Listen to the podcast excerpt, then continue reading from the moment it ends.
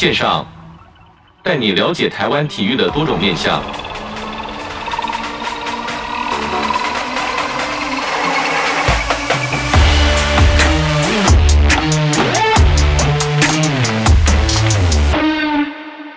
线上，带你了解台湾体育的各种面向。最近呢，就是高中职要准备要升学了嘛。那在这个升学的管道呢，其实对于体育班或者是体育选手来说，其实是非常多元。但是今天今年有一个特别绊脚石的概念，为什么呢？就是因为疫情的影响，很多的比赛或者是很多的赛事其实是没有办法参加。那今天呢，很高兴再次邀请到这个体育署的蓝嘉平科长来到我们节目中，分享一下这个高中时升学管道的这个过程以及历程啊。科长你好。哎，你好，各位听众，大家好，我是教育部体育署学校组，我叫蓝嘉平。这再次跟蓝嘉平科长来聊聊这个我们关于学校体育组的业务范围啦。那首先要跟科长聊聊是说，就是说从一零八课纲开始，体育班的课程是如何安排？因为刚才在这个节目前有跟科长稍微聊一下，好像已经不是这个我既定印象的那种非常封闭式的这个课纲，跟科请科长跟我们分享一下好了。嗯。其实我们从一零八课纲开始，其实，在我们体育班有一个很大的转变，就是我们配合跟整个课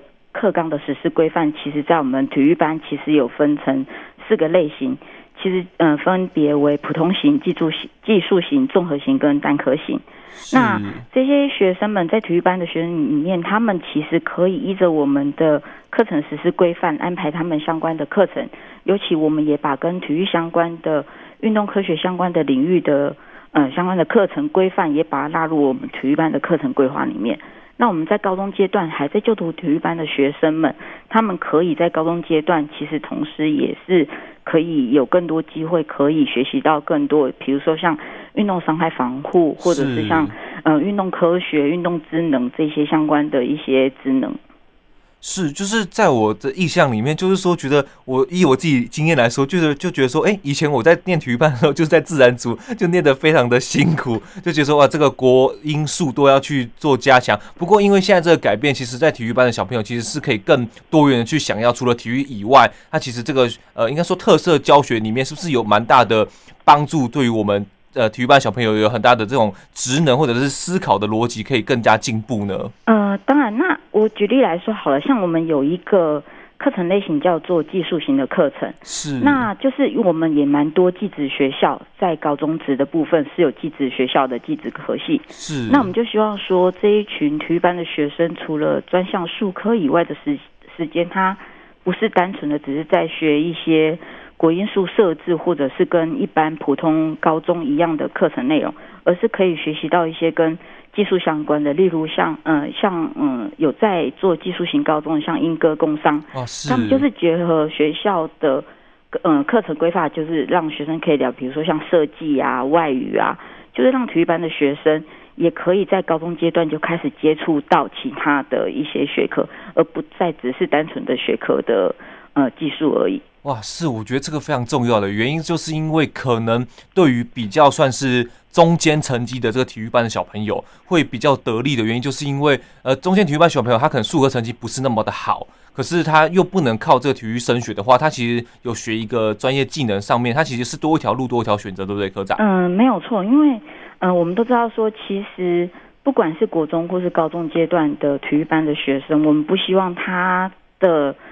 学习过程是只有运动训练，因为毕竟他的本质也还是一个学生。是。那在其他学科部分，除了我们基本像固定我们所谓的固定必修的一些课程之外，其实其他的一些课程，例如说像是我们刚刚有提到所谓的像，呃，是运动领域，或者是像其实有一些综合活动，其实，在我们体育班的课程里面，都会去把它做一个比较多元的规划，让这些小朋友可以。呃，跟其他一样的学生，呃，学生就是都可以一样获得有更多元的一个学习的机会，不是单纯的只有呃运动训练。那尤其是在运动训练的时数，其实我们在整周的课程安排上也都有做一个时数的一个规范跟限制。是，讲到这就觉得哦，好想再回去念高中了，怎么觉得好像高中变得比较好玩呢？呃，其实现在的高中的。体育课程其实都会来越来越多元，也是希望说学生他可以在这个阶段就可以去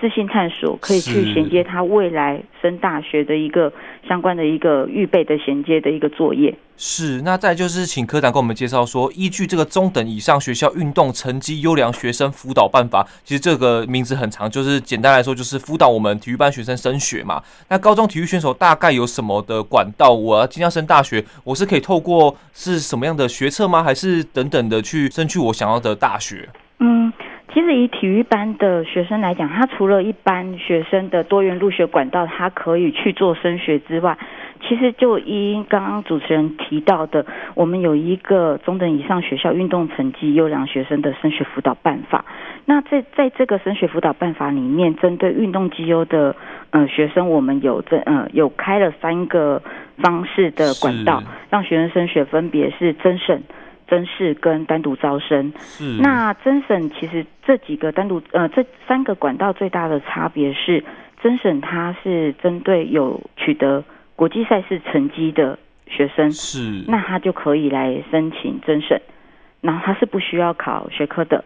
那另外的话就是甄试，甄试就是以他在嗯、呃、高中阶段两年内运动的绩优的成绩来做一个申请的资格。再就是单独招生，那单独招生的部分就会依各大专院校，依他们各系所的一个特性，或是学校对于运动推广的一个规划，去开这样子的一个名额。那其实整体来讲的话，增审、增试跟单独招生，全部总提供的名额其实都远远大过于目前我们不管是在体育班或是运动代表队的学生的这样子的数额。是，其实这个额度如果说是呃大于我们运动体育选手的话，那对于一般的学生，就是非体育班学生来说，他是不是也可以透过这样的方式去念我所想要的体育科系呢？嗯、呃，其实当然可以，因为例如说以嗯真是来说好了，真是他采取的一个是他。嗯，优秀的运动成绩，其实嗯，以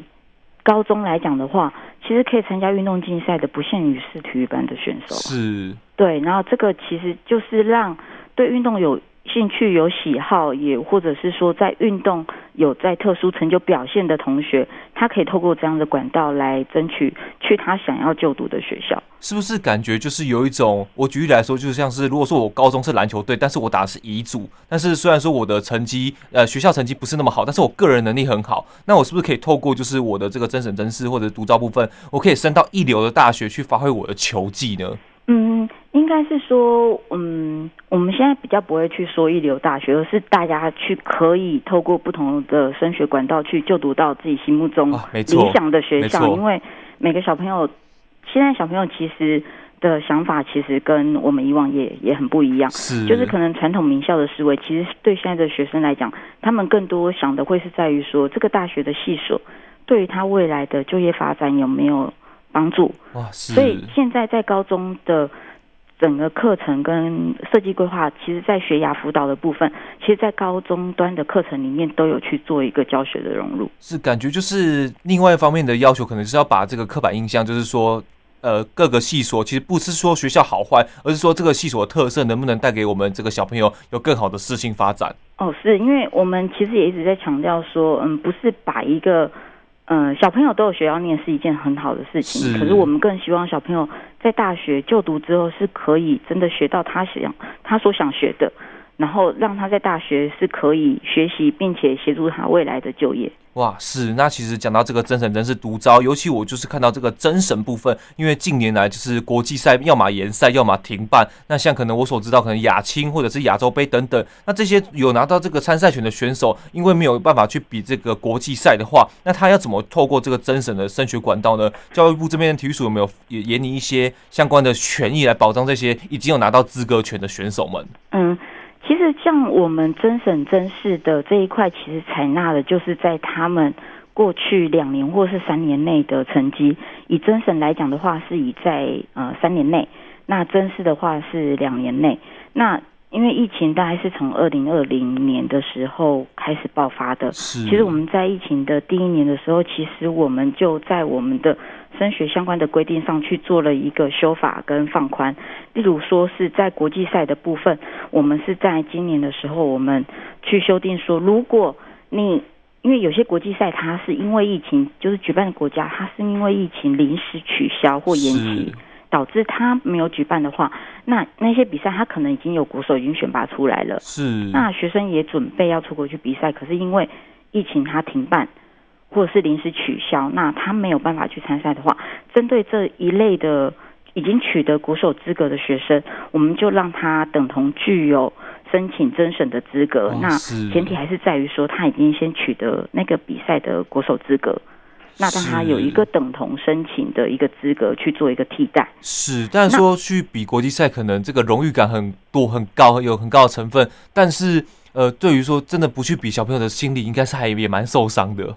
嗯，可是因为就在疫情的影响之下，嗯、呃，很多国际赛事他连举办都没有举办、啊。是，对，那就也没有办法说。呃，尤其是很多时候，其实我们接到的讯息是家长很担心，是对，因为尤其像我们配合整个国家的防疫政策跟疫苗政策下来的话，其实还是希望说我们的学生，他毕竟还是一个学生身份，大家都还是希望可以保障学生的身体健康。我我觉得这也是在多方因素之下要去做一个兼顾跟跟横着的一个。一个一个配套的一个方案是。那以体育署来说，就是因为透过这个疫情的影响啦，其实就是把这个虽然说没真的没有出国比赛，可是既然你已经当选国手，已经有具备国手资格，那这个实力其实我们就要保留起来，然后让他有一个比较完整的，应该说直直线升学的方式，让他不受比较影响的程度会降到最低啊。是。那其实就是说到这个真审甄试以外，我想说，因为真审甄试毕竟就是可能成绩不错，例如说像国手或者是近两年其实群众运有达到标准。那至于独照部分，我想科长跟我们分享一下独照的流程大概是怎么样？因为我觉得独照应该是占这个体育选手大部分升学的管道算很大宗的一部分吧。嗯，单独招生其实在升大学端的话，大概占了九成以上。是。那以大嗯、呃，今年以今年来讲的话，其实。嗯、呃，在单独招生的部分，高中生大学的其实，呃，数科考试已经结束了。是，嗯，那刚好今年的状况是在于说，各校各县市政府他会辅导他的学校，在简章设计上会尽量是以公平公正的方式去做。那尤其是刚刚主持人你有提到说，有一些赛会的举办是不是会影响？其实应该是说。嗯，学校他们在办单独招生的时候，他们会依照学校发展的运动种类，哦，去设计他的术科考试的一个标准。哦，是。对，那这个术科，嗯，小朋友去考的时候，其实大家的标准是一致的。那今年也因为疫情，其实有要求所有的学校，针对比如说因为可能居家隔离或居家检疫，不能。呃，当天去考数科的同学要安排所谓的补考哦，是，嗯、呃，这个其实在这整个配套是让学生他不要因为疫情而剥夺他正常参加升学考试的一个权益。那最主要在单独招生的部分还是以考数科为主，所以这部分的数科，呃，不管是在考试或者是补考的机制。基本上，这个在前端都已经有去做相关的规划了。是因为就是跟大家分享，就是因为子金自己本身就是当当年考大学的时候，就是靠单独招生来上到这个大学去就读。那其实对于这个单独招生以外，像有的选手可能高中三年练习，其实就是拼了这个高三。可能高一高二或许比不好，可能高三就要有了这个全中运的标准，有达到这个全中运拿牌成绩。那可是今年可能我不小心染疫了，或者是我因为被居家隔离，呃，不得参加参加这个高三的这个全中运。可是全中运这种东西就是没有补赛的部分，那今年该如何升学呢？嗯，其实呃，这边也刚好也要感谢主持人给我们这个机会，来就升学跟全中运这件事情来做一个比较清楚的说明，是在于说，呃，全中运它是一个全国性针对呃国高中生很重要的一个全国性的竞赛，是。可是这边有一件事情很重要的是，它不是升学考试的竞赛。嗯，他的比赛成绩可以拿来作为升学的一个辅助的参考的标准，可是他并不会，呃，有没有参加全中运就让这个小朋友一试定生死，并不会有这样的状况。是，就以我刚刚所提的，其实像不管是甄试或者是单独招生，其实学校他所参采的成绩都可能是，比如说是近两年，或是曾经有过这样子的参赛成绩就可以，并不会说，哎，因为当当年度。的成绩有影响，或者是当年度比赛有没有延期而去受到影响。那以今年的大学的单独招生来讲的话，其实大概有百分之八十的大学的单独招生，它是在全中运举办前，其实单独招生都已经结束了，我都已经知道有学校了啦。对，所以其实嗯、呃，不能说没有影响，可是其实很多小朋友，其实在以高三的小朋友来讲的话，嗯，很多小朋友其实，在参加群众运之前，其实已经去参加过所谓的单独招生考试。是，就这个单独招生考试，其实已经知道了嘛。但如果因为毕竟今年很比较算比较。可惜就是说，群众有延办嘛。那在这个研办过程中，受影响的这些选手们或者是考生，实际上有多少人呢？嗯、呃，应该是说，我们只能说全中运受到影响的参赛者，因为他不一定是考生，没错。对，因为会参加全中运的有国一到国三、国三、欸、高三、高一到高三，是对，并不是所有的人都是考生。其实像我们之前也有盘点过，嗯、呃，说像，嗯、呃，其实。今年全中运有十个运动种类，其实是有正常举办了。是。那这十个运动种类里面，有一些小朋友，他可能当时受到因为有同学或是家人确诊，所以被居家隔离，或是本人确诊的状况之下，他被禁止参加全中运。是。那针对这一类考生，其实我们之前也有嗯拟定一个专案，就是让这一些学生他是可以。取得参赛资格证明，哇，是另外一种方式。参赛资格证明的方式来申请我们的增审或增试。那这一块其实我们在统计下来，其实在整个全中运结束之后，我们这边也感谢花莲县的全中运执委会，很快就把受影响的学生的名单给我们。那整个统计下来，其实高三跟国三，因为这两个是这两个。嗯、呃，学年是会嗯、呃、跟升学有影响的。是，我们也去统计，其实就以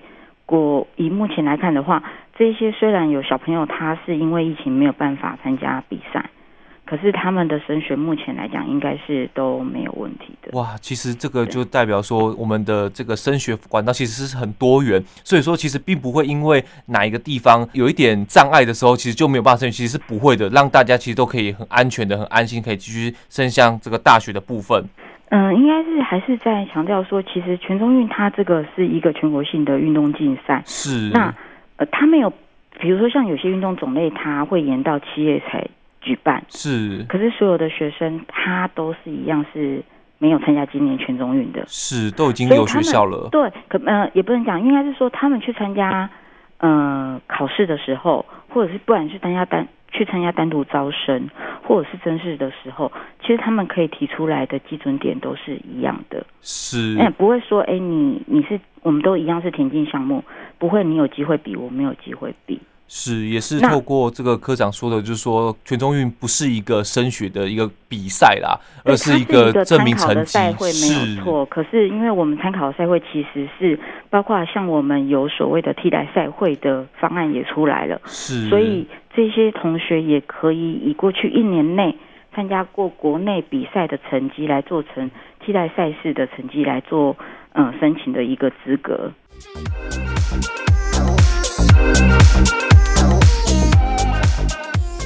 那就想请问科长是说，全中运虽然是最大的赛事啦，那不过我也知道说有一些小众的运动，例如说像是传统技艺啦、龙狮或者是非亚奥运的项目，那这些同学的这些标准也是适用于这些配套的吗？嗯。其实，在非全中运的举办种类之外，其实有所谓的联赛。另外，你提到说有一些是呃其他的运动种类的话，其实我们有一个叫做升学指定杯赛。哦，是。对，这个升学指定杯赛，其实我们每年都会请各运动种类，就各运动单项协会，他们会来跟我们提报说，他们哪些嗯、呃、全国性的运动赛事要来作为所谓的升学指定杯赛。他们在做赛事公告的时候，也要特别注明说：“哎，这一个比赛它是属于升学的指定杯赛，让有兴趣想要走呃肌肉运动升学的同学，他们可以去参加这一些全国性的赛事，来作为升学的一个考试的参赛依据。”是，那就走到这个，我们把这个焦点拉回学校里面，就是说，体育选手高中三年可能都在练习。那虽然说现在课纲有做蛮大变化，让我们有一些多元的才艺社团。那想请问科长是说，体育选手在升学时，除了这个竞技成绩可以做加分或者是升学之外，我们还能透过什么样的方式，让我们这个成绩看起来更漂亮呢？嗯，所谓的成绩更漂亮，是小朋友可都可以升学吗？哦，意思就是说，就是说我们可以呃加更多分啊。嗯，我想，其实现在的考照制度，其实我我想跟以前已经有非常大的不一样。以前可能会是大家在一样的基准点上，大家一起去考试，然后有人是可以额外加分的。现在的方式会比较像是让同学他可以透过自己的兴趣喜好，去所谓透过不同的像申请啊，或者是考试分发的方式去申请自己想要就读的学校。以小嗯，与体育班的学生来讲，其实蛮多。系所有一些会是规划跟体育相关的科系。那如果说本身自己是对运动系所有兴趣喜好的学生，他可以去参加术科考试的，呃，考试之外，他也可以去跟那一些大专系所来做一个申请。那我相信这个对呃运动背景的学生来讲的话，其实相对是会有优势的。是，感觉我今天跟科长这样询问下来，我觉得我好像井底之蛙哦。因为觉得就就觉得说，哎、原来这我才这样子毕业这样多少年，怎么这个教育变革变得这么大？觉得现在小朋友好幸福哦。嗯，应该说我们整个教育部在做学生升学的方式，一直很想要让小朋友可以呃发现自己的、发掘自己的兴趣。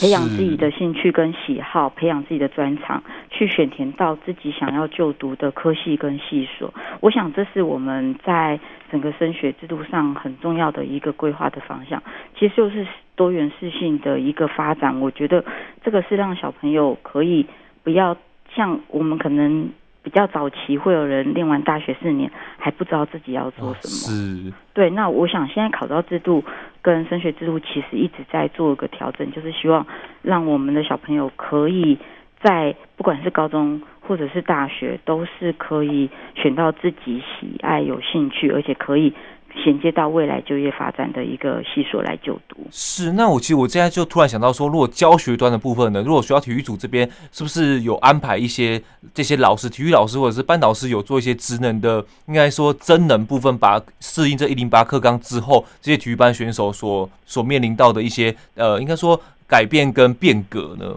嗯、呃，其实我们也一直每年在针对不管是体育老师或是专业运动教练，在做所谓的增能跟资讯的回流，因为呃整个课纲的调整之外，我们要提供给体育班学生更多的是关于运动相关的一些职能。呃，除了运动训练的技术之外，其实就像我刚刚前面所提的，我们也希望可以让学生在这个阶段可以学习到，例如说像。运动防护、运动禁药、运动心理学这一些跟他们运动发展本身有相关的课程，